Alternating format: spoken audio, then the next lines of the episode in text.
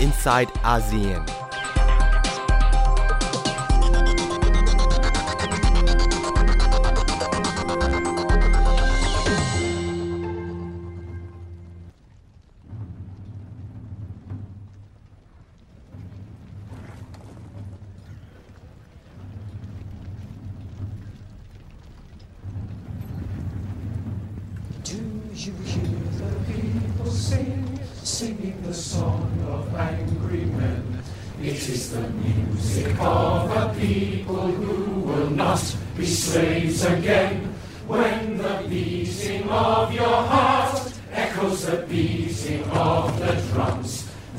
A life about to start when tomorrow comes.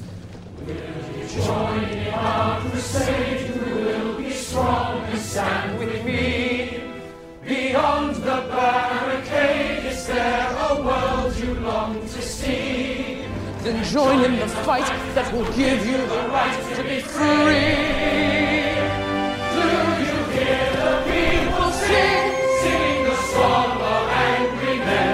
it is a new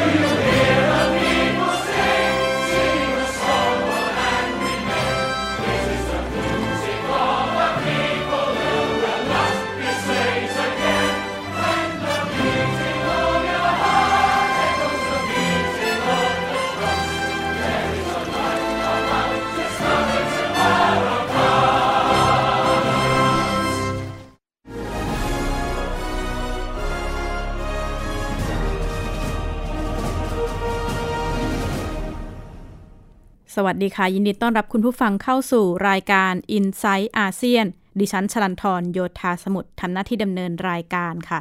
เราเริ่มต้นกันด้วยเพลง Do You Hear the People Sing เพลงที่ถูกนำไปใช้ในการประท้วงหลาย ๆ ครั้งที่เกิดขึ้นทั่วโลกหลายประเทศนะคะ ช่วงเวลานี้สถานการณ์ประท้วง คงเป็นสถานการณ์ที่หลาย ๆ คนติดตามอยู่ณขณะนี้ที่เกิดขึ้น ไม่เฉพาะกับในประเทศไทยนะคะ ช่วงเวลานี้ หลาย ๆ ประเทศทั่วโลกก็เกิดการประท้วงเป็นวงกว้าง เช่นกัน วันนี้ก็จะมาชวนคุณผู้ฟังคุยเรื่องการประท้วงที่เกิดขึ้น ในประเทศไทยรวมถึงในหลาย ๆ ส่วนของทั่วโลกนะคะ การประท้วงของในไทยเนี่ยก็เกิดขึ้นโดยกลุ่มที่เรียกตัวเองว่าเยาวชนปลดแอก ประชาชนปลดแอกแล้วก็คณะรัษฎร ที่เริ่มการประท้วงเมื่อตั้งแต่ต้นปีที่ผ่านมานะคะ แล้วก็วิธีการประท้วงมีการจัดเป็นลักษณะแฟลชม็อบการประท้วงออนไลน์อย่างต่อเนื่องนะคะ จน 18 กรกฎาคมเนี่ยก็ถือเป็นหนึ่งบุตรหมายสำคัญของการรวมตัวของกลุ่มเยาวชนปลดแอกที่อนุสาวรีย์ชัยสมรภูมิ เสนอข้อเรียกร้อง 3 ข้อก็คือ การยุบสภา การหยุดคุกคามประชาชน แล้วก็การร่างรัฐธรรมนูญฉบับใหม่ ขณะที่หลังจากการประท้วงที่เป็นหมุดหมายครั้งแรกเนี่ยก็เกิดการประท้วงขึ้นในหลายพื้นที่ในหลายจังหวัด ขณะเดียวกันเนื่องจากไม่มีความคืบหน้าของรัฐบาลต่อข้อเรียกร้องของผู้ชุมนุมนะคะ 10 สิงหาคมก็มีการชุมนุมเกิดขึ้นที่มหาวิทยาลัยธรรมศาสตร์ศูนย์รังสิต อันนี้ใช้ชื่อว่าธรรมศาสตร์จะไม่ทน ยื่นข้อเรียกร้อง 10 ข้อรวมถึงประเด็นที่หลาย ๆ คนกังวลก็คือการเสนอข้อเรียกร้องในการปฏิรูปสถาบันพระมหากษัตริย์นะคะ ถัดมาเป็นวันที่ 16 สิงหาคม กลุ่มเยาวชนปลดแอกก็มีการจัดชุมนุมอีกครั้งที่อนุสาวรีย์ประชาธิปไตย โดยผู้ชุมนุมก็ย้ำข้อเรียกร้องเดิม 3 ข้อ เพิ่ม 2 ข้อเพิ่ม 2 จุดยืนได้แก่ไม่เอารัฐบาลแห่งชาติ แล้วก็รัฐประหารรวมไปถึง 1 ความฝันนะคะ จนนำมาสู่การประท้วงวันที่ 19 กันยายน กลุ่มแนวร่วมธรรมศาสตร์ แล้วก็การชุมนุม จัดการชุมนุมภายใต้ชื่อ 19 กันยาทวงคืนอำนาจราษฎร เป็นการชุมนุมครั้งใหญ่ครั้งแรกที่มีการเชิญชวนให้คนปักหลักค้างคืนนะคะ แล้วก็เดินกันมาถึงเดือนตุลาคม มีการประท้วงที่เกิดขึ้นอย่างเข้มข้นตั้งแต่วันที่ 13 ตุลาคม ผู้ประท้วงจำนวนหนึ่งก็รวมตัวที่อนุสาวรีย์ประชาธิปไตยแสดงสัญญลักษณ์ มีการสลายการชุมนุมแล้วก็จับกลุ่มผู้ประท้วง 21 คน ซึ่งในนั้นก็รวมถึงเยาวชนด้วยนะคะ 13 ตุลาไปถึง 14 ตุลามีการชุมนุมตั้งแต่เช้า แล้วก็เคลื่อนจากอนุสาวรีย์ไปที่ทำเนียบรัฐบาล มีเหตุปะทะการเผชิญหน้าระหว่างกลุ่มที่เห็นต่าง รวมไปถึงกรณีขบวนเสด็จพระราชดำเนินนะคะทำให้ในช่วงค่ำเนี่ยรัฐบาลก็ประกาศสถานการณ์ฉุกเฉินที่มีความร้ายแรงในเขตพื้นที่กรุงเทพมหานคร มีการสลายการชุมนุม แล้วก็จับตัวแกนนำไม่น้อยกว่า 20 คน ด้านนายกรัฐมนตรีพลเอก ประยุทธ์จันโอชานะคะก็ถแถลงข่าวในวันศุกร์ที่ผ่านมา ประกาศว่าไม่ลาออกเพราะว่าไม่ได้ทำผิดอะไร แล้วก็ออกมาเตือนผู้ชุมนุมที่ออกมาชุมนุม ขณะนี้ถือว่าเป็นการผิดกฎหมายค่ะ ก็ฝากให้คนไทยทุกคนทั้งในประเทศช่วยให้การสนับสนุนรัฐบาลในการแก้ปัญหานี้ด้วยนะครับ ในส่วนของนิสิตนิสิตนักศึกษาก็ขอฝากผู้ปกครองให้เวลาช่วยดูแลให้ดีที่สุดนะครับ ผมไม่อยากให้มีผลกระทบใดทั้งสิ้นนะมันเป็นอันตรายนะครับ เพราะเราก็ไม่รู้ว่าวัตถุประสงค์ของผู้ที่อยู่เบื้องหลังอะไรต่างๆนี้เขาต้องการอะไรบ้าง ก็พอจะทราบกันอยู่ละแต่เขาไม่ได้เปิดเผยตัวออกมานะก็ระมัดระวังด้วยแล้วกัน อย่าให้อยู่ในกลุ่มผู้ต้องสงสัย โอเคนะครับ อย่าหาว่าผมขู่แม้จะมีการประกาศสถานการณ์ฉุกเฉิน ผู้ชุมนุมด้านผู้ชุมนุมก็ประกาศเดินหน้าต่อว่า จะชุมนุมต่อเนื่องนะคะ ส่วนแกนนำที่ถูกจับกลุมไปแล้วอย่างแพนกวินหรือผลิตชีวรักษ์ก็ออกจดหมายระบุถึงแนวทางการเดินหน้าต่อก็คือ เน้นชุมนุมต่อเนื่องไม่หยุด ไม่ข้ามคืนแล้วก็ให้กระจายการชุมนุมไปตามจุดต่างๆ แล้วก็ในจังหวัดต่างๆ ขณะที่สถานการณ์วันที่ 16 ตุลาคม ระหว่างที่คณะก้าวหน้ากำลังจัดถแถลงข่าว ในประเด็นความเห็นต่อการประกาศสถานการณ์ฉุกเฉินที่มีความร้ายแรง แล้วก็การดำเนินคดีกรณีขบวนเสด็จนะคะ ระหว่างที่ปิยบุตรแสงกนกุลถแถลงอยู่ก็มีเจ้าหน้าที่ เข้าขอตรวจค้น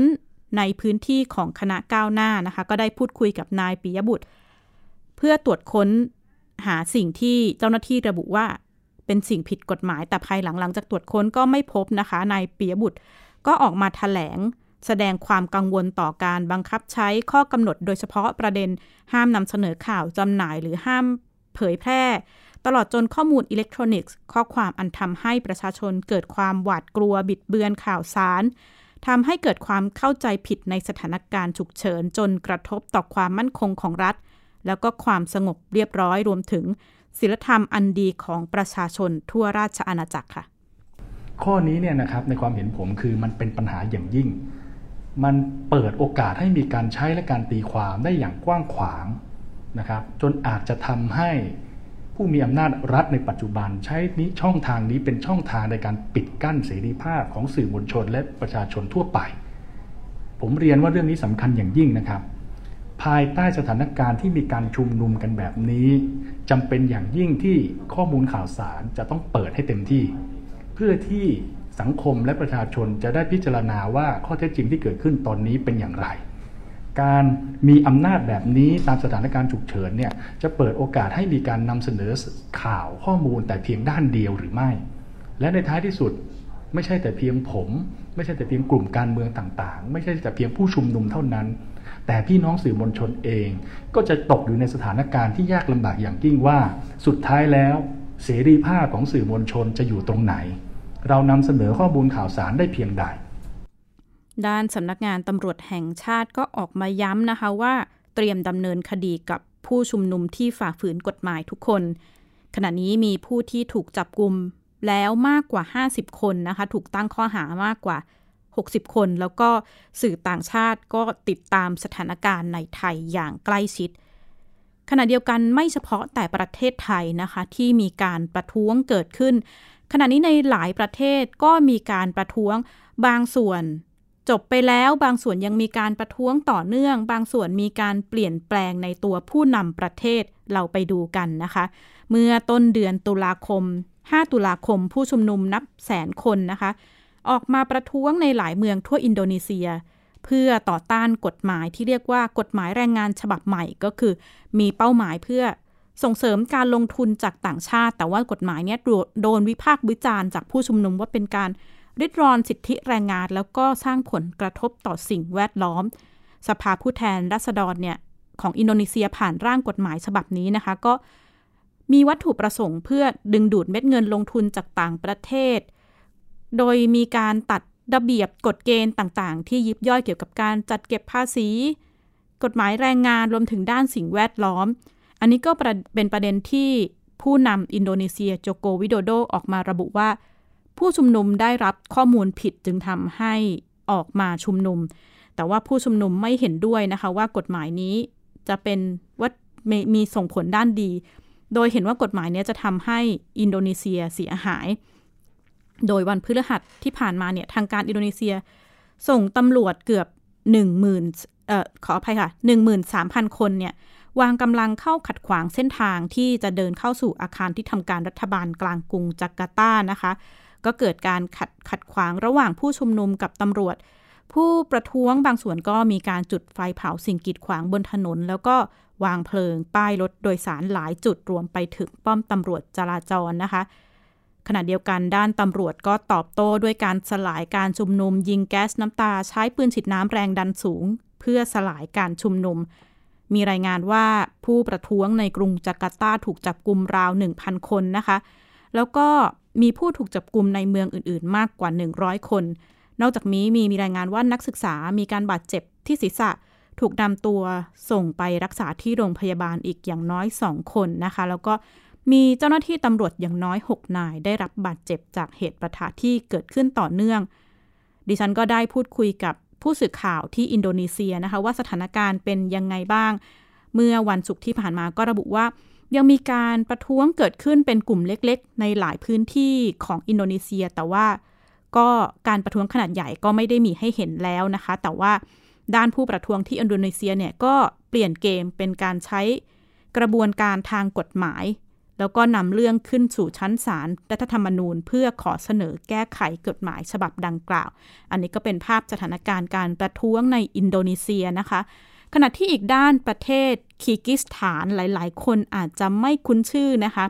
ประเทศนี้เดิมเป็นส่วนหนึ่งของสหภาพโซเวียต มีการประท้วงต่อต้านซูรอนไบจินเบคอฟ อดีตประธานาธิบดีคีกิสถานนะคะ เพราะว่าเพิ่งประกาศลาออกจากตำแหน่งไปไม่นานมานี้ สถานการณ์ประท้วงเนี่ยจบลงด้วยเสียงความดีใจของกลุ่มผู้ประท้วงหลัง ประธานาธิบดีคีกิสถานประกาศลาออก โดยเขาออกมาระบุว่าไม่อยากเห็นการนองเลือดแล้วก็ประทะ ย้อนไปการประท้วงที่คีกิสถานเนี่ยเริ่มขึ้นใกล้ๆกับที่อินเดียขึ้นเกิดขึ้นนะคะ เมื่อวันที่ 5 ตุลาที่อินโดนีเซียเกิดขึ้นนะคะใกล้ก็ 5 ตุลาคม การประท้วงเกิดจากความไม่พอใจผลการเลือกตั้งของสมาชิกสภาผู้แทนราษฎรเมื่อ 4 ตุลาคมนะคะ ที่ฝ่ายค้านเนี่ยออกมาระบุว่าการเลือกตั้งดังกล่าวมีการซื้อเสียง ทำให้สร้างความไม่พอใจให้กับชาวคิกิสถานแล้วก็ออกมาชุมนุมนะคะ ก่อนหน้านี้ประธานาธิบดีซูรันไบพยายามเข้าควบคุมสถานการณ์ด้วยการออกมาประกาศสถานการณ์ฉุกเฉินถึงสองครั้งนะคะ มีความพยายามเข้าสลายการชุมนุมของตำรวจเกิดการประทะ ท้ายที่สุดส่งผลให้มีผู้เสียชีวิตหนึ่งคน บาดเจ็บร่วมพันคนนะคะ ท้ายที่สุดการประท้วงที่กินเวลา ราวสิบวันก็จบลงด้วยการประกาศลาออกของประธานาธิบดีซูรอนไบจีนเบคอฟค่ะ Men üçün өлкөбүздүн бүтүндүгү, элибиздин биримдиги, коомубуздун ынтымагы бардык кызмат ордунан бийик. Мен үчүн ар бир жараңыздын ден соолугу, ар бир мекендештин өмүрү баарынан кымбат. ประธานาธิบดีซูรอนไบก็ออกมาระบุว่า ความเป็นหนึ่งเดียวของประชาชน ความมั่นคงของรัฐ แล้วก็ความเป็นหนึ่งเดียวกันของสังคมเนี่ยสำคัญมากกว่าตำแหน่งของเขา สุขภาพที่สมบูรณ์ของประชาชนและชีวิตของประชาชนสำคัญกว่าของเขา ขณะนี้เขาจึงขอ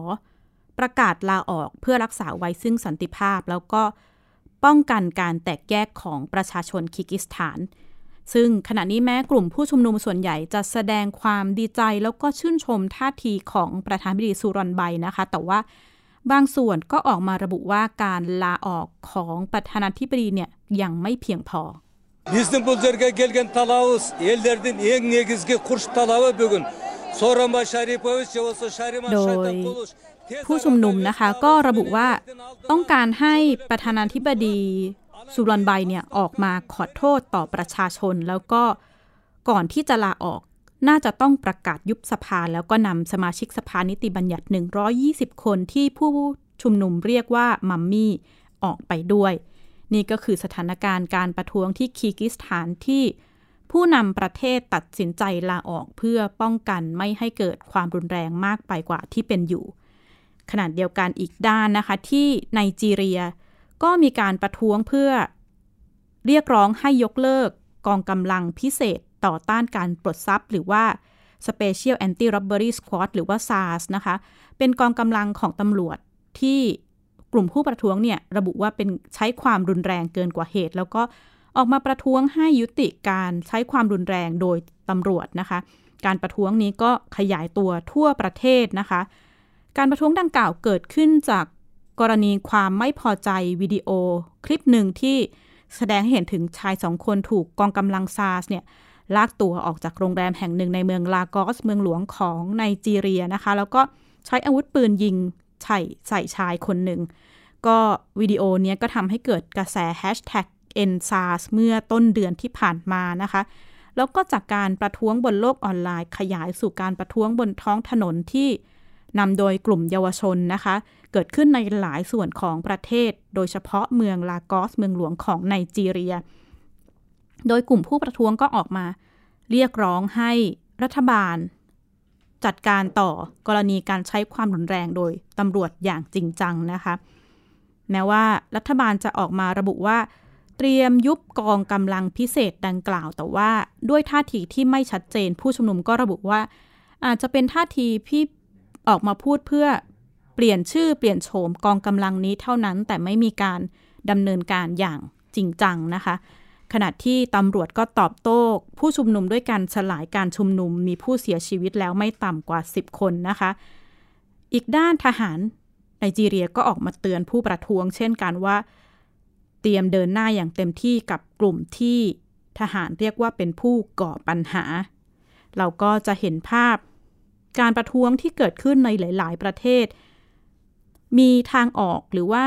ผลที่เกิดขึ้นแตกต่างกันนะคะ ไม่ว่าจะเป็นบางส่วนเห็นภาพความเสียหายของกลุ่มผู้ประท้วง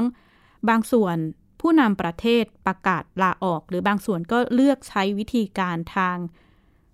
ศาลทางเพื่อใช้หาทางออกแทนนะคะ ก็ต้องติดตามกันต่อไปว่าสถานการณ์การประท้วงของไทยจะเดินหน้าต่อไป ทางไหนและจะมีทางออกหรือไม่กับข้อเรียกร้องต่างๆนะคะ ขณะที่อีกด้านการการเมืองระหว่างประเทศ ก็ยังคงเดินหน้าต่อเนื่องนะคะ เมื่อวันที่ 15 ตุลาคม ก็พลเอกประยุทธ์จันทร์โอชานายกรัฐมนตรีให้การต้อนรับ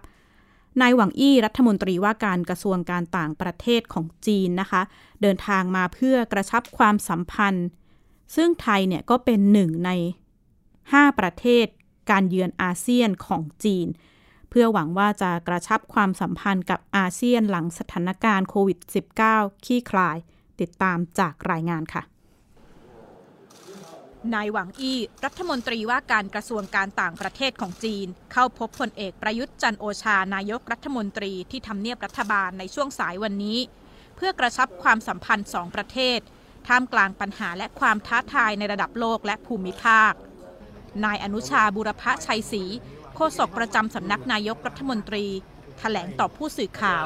ว่าหนึ่งในประเด็นการพูดคุย คือการให้คำมั่นสัญญาจากจีน ว่าไทยเป็นประเทศลำดับต้นๆ ที่จะเข้าถึงวัคซีนโควิด -19 ของจีน ก็ได้พูดถึงเรื่องของความก้าวหน้าในการที่จีนพัฒนาวัคซีนนะครับ แล้วทาง จีนเองนะครับก็พูดชัดเจนว่าเมื่อผลิตวัคซีนได้แล้วเนี่ยวัคซีนก็จะให้เป็นในส่วนของที่เรียกว่าสาธารณะนะครับที่ประโยชน์ไม่ใช่เป็นสินค้าเพื่อที่จะเพื่อที่แสวงหากำไรนะครับเพราะฉะนั้นประเทศจีนก็จะให้ความสำคัญ โดยเฉพาะประเทศไทยเป็นระดับต้นๆด้วยนะครับนอกจากความร่วมมือด้านวัคซีน โฆษกประจำสำนักนายกรัฐมนตรี รายงานว่ายังได้พูดคุยเรื่องความร่วมมือทางเศรษฐกิจ ทั้งโครงการ EEC และโครงการเส้นทางสายไหมของจีน รวมถึงการพัฒนาระบบ Fast Lane และ Green Lane เพื่ออำนวยความสะดวกการเดินทางและการขนส่งระหว่างกัน ไทยเป็นหนึ่งในประเทศอาเซียนที่นายหวังอี้เดินทางเยือนอย่างเป็นทางการ ก่อนหน้านี้เดินทางไปเยือนกัมพูชา มาเลเซีย สิงคโปร์และลาว ต้นสัปดาห์ที่ผ่านมานายหวังอี้เดินทางเยือนกัมพูชา พบกับนายฮุนเซน นายกรัฐมนตรีกัมพูชา พร้อมร่วมเป็นสักขีพยานในพิธีลงนามข้อตกลงการค้าเสรี ที่จะทำให้กัมพูชา สามารถส่งออกสินค้าเกษตรราว 340 ชนิด โดยไม่มีกำแพงภาษี จากนั้นเดินทางไปมาเลเซีย ร่วมประชุมกับนายมูห์ยิดดินยัสซิน นายกรัฐมนตรีมาเลเซียผ่านทาง video conference เนื่องจากผู้นำมาเลเซียอยู่ระหว่างการกักตัว ระหว่างการร่วมแถลงข่าว ฮิซามุดิน ฮุสเซน รัฐมนตรีต่างประเทศมาเลเซีย กล่าวขอบคุณจีน ที่ให้มาเลเซียอยู่ในประเทศลำดับต้นๆ ในการเข้าถึงวัคซีนโควิด -19 หากพัฒนาสำเร็จ ด้านหวังอี้ ประณามยุทธศาสตร์อินโดแปซิฟิก ที่เป็นความร่วมมือระหว่างสหรัฐ ญี่ปุ่น ออสเตรเลีย และอินเดีย ว่าเป็นความพยายามแบ่งขั้วทางภูมิรัฐศาสตร์ อ้างว่าจะเป็นอันตรายอย่างยิ่งต่อสันติภาพและการพัฒนาในภูมิภาค นายหวังอี้เยือนสิงคโปร์เพื่อพบกับวิเวียนบาลากริสนัน รัฐมนตรีต่างประเทศสิงคโปร์กระชับความสัมพันธ์ครบรอบ 30 ปีของสองประเทศ ย้ำความร่วมมือด้านเศรษฐกิจ การเดินทางระหว่างประเทศ และความร่วมมือด้านวัคซีน นอกจากนี้ยังได้เดินทางเยือนประเทศลาว เพื่อพบกับบุญยังวรจิต ประธานประเทศสาธารณรัฐประชาธิปไตยประชาชนลาว เสนอลดภาษีนำเข้า และกระชับความสัมพันธ์ ในประเด็นเดียวกับที่ได้พูดคุยกับหลายประเทศในอาเซียน นักวิเคราะห์มองว่าการเยือนอาเซียนในครั้งนี้ เป็นการส่งสัญญาณต่ออาเซียน ว่าจีนเป็นพันธมิตรที่เชื่อถือได้และสม่ำเสมอ เพื่อย้ำบทบาทและผลประโยชน์ของจีนในภูมิภาคที่มั่นคง เมื่อเทียบกับบทบาทของสหรัฐ ชลันทรโยธาสมุทรไทย PBS รายงานจากสถานการณ์การเมืองภายในประเทศ สถานการณ์การเมืองภายนอกประเทศ อีกด้านสถานการณ์โควิด -19 ก็ยังคงน่าเป็นห่วงนะคะ เมื่อวันที่ 11 ตุลาก็ที่สถานการณ์ที่อินเดียเนี่ยเพียงวันเดียวก็พบผู้ติดเชื้อรายใหม่ เพียงวันเดียวมากกว่า 70,000 คนนะคะ ผู้ติดเชื้อสะสมที่อินเดียเนี่ยตอนนี้สูงกว่า 7 ล้านคนแล้วก็การติดเชื้อเพิ่มสูงขึ้น โดยเฉพาะในรัฐภาคใต้ ขณะที่รัฐทางภาคตะวันตกของอินเดียก็เริ่มลดลงนะคะ ส่วนตัวเลขผู้เสียชีวิตรายวันเพิ่มขึ้นมากกว่า 900 คน ส่งผลให้ยอดผู้เสียชีวิตสะสมที่อินเดีย เพิ่มขึ้นมากกว่า 1 0 0 0 0แสนคนนะคะ ในช่วงเวลาเพียง 13 วัน ทั้งนี้อินเดียเป็นประเทศที่มีผู้ติดเชื้อมากที่สุดเป็นอันดับ2นะคะรองจากสหรัฐมียอด ซึ่งมีผู้ติดเชื้อเนี่ยเกือบ 8 ล้านคน ตัวเลขผู้ติดเชื้อในอินเดีย เพิ่มสูงขึ้นต่อเนื่องหลังรัฐบาลภายใต้การนำของนายก รัฐมนตรีนเรนทราโมดี ผ่อนคลายมาตรการปิดเมือง แล้วก็เดินหน้าเปิดประเทศเพื่อลดผลกระทบทางเศรษฐกิจ ขณะที่มีความวิตกกังวลว่าสถานการณ์โควิด -19 ในอินเดีย น่าจะเลวร้ายลงอีกในช่วงสถานการณ์ในช่วงเทศกาลศาสนาของชาวฮินดูในเดือนตุลาคมนี้ค่ะ ขณะที่ผู้อำนวยการโครงการฉุกเฉินองค์การอนามัยโลกไมค์ไรอันก็ออกมาเตือนกลุ่มประเทศยุโรปนะคะ ให้หาทางหยุดยั้ง จำนวนผู้ติดเชื้อโควิด -19 ที่สูงขึ้นอย่างต่อเนื่องด้วยมาตรการที่เด็ดขาดรวมถึงการควบคุม กลุ่มก้อนของคนจำนวนมากทั้งนี้เพื่อหลีกเลี่ยงไม่ให้เกิดผลกระทบจากมาตรการปิดเมืองนะคะคำเตือนของผู้เชี่ยวชาญองค์การอนามัยโลกเนี่ยมีขึ้นขณะที่ตัวเลขผู้ติดเชื้อรายวันของยุโรป สูงกว่า 1 0 0 0 0แสนคนนะคะ แล้วก็เป็นครั้งแรกหลังจากหลายประเทศในภูมิภาค คำเตือนของผู้เชี่ยวชาญองค์การอนามัยโลกเนี่ยมีขึ้นขณะที่ตัวเลขผู้ติดเชื้อรายวันในยุโรปสูงกว่า 1 0 0 0 0แสนคนเลยนะคะ ทั้งนี้ องค์การอนามัยโลกก็รายงานว่าวันพฤหัสบดีที่ผ่านมาเนี่ยเพียงวันเดียวมีผู้ติดเชื้อเพิ่มขึ้นถึงมากกว่า 3 0 0แสนคนเลยทีเดียว ด้านผู้อำนวยการโครงการ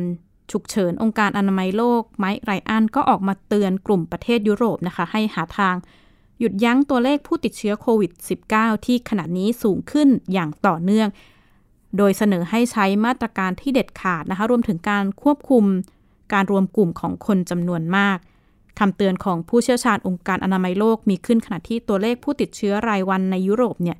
สูงกว่า 1 0 0 0 0แสนคนเป็นครั้งแรก ทั้งนี้องค์การอนามัยโลกรายงานว่าวันพฤหัสบดีที่ผ่านมา เพียงวันเดียวตัวเลขผู้ติดเชื้อโควิด -19 ทั่วโลกเนี่ย ก็เพิ่มขึ้นมากกว่า 3 0 0แสนคนนะคะ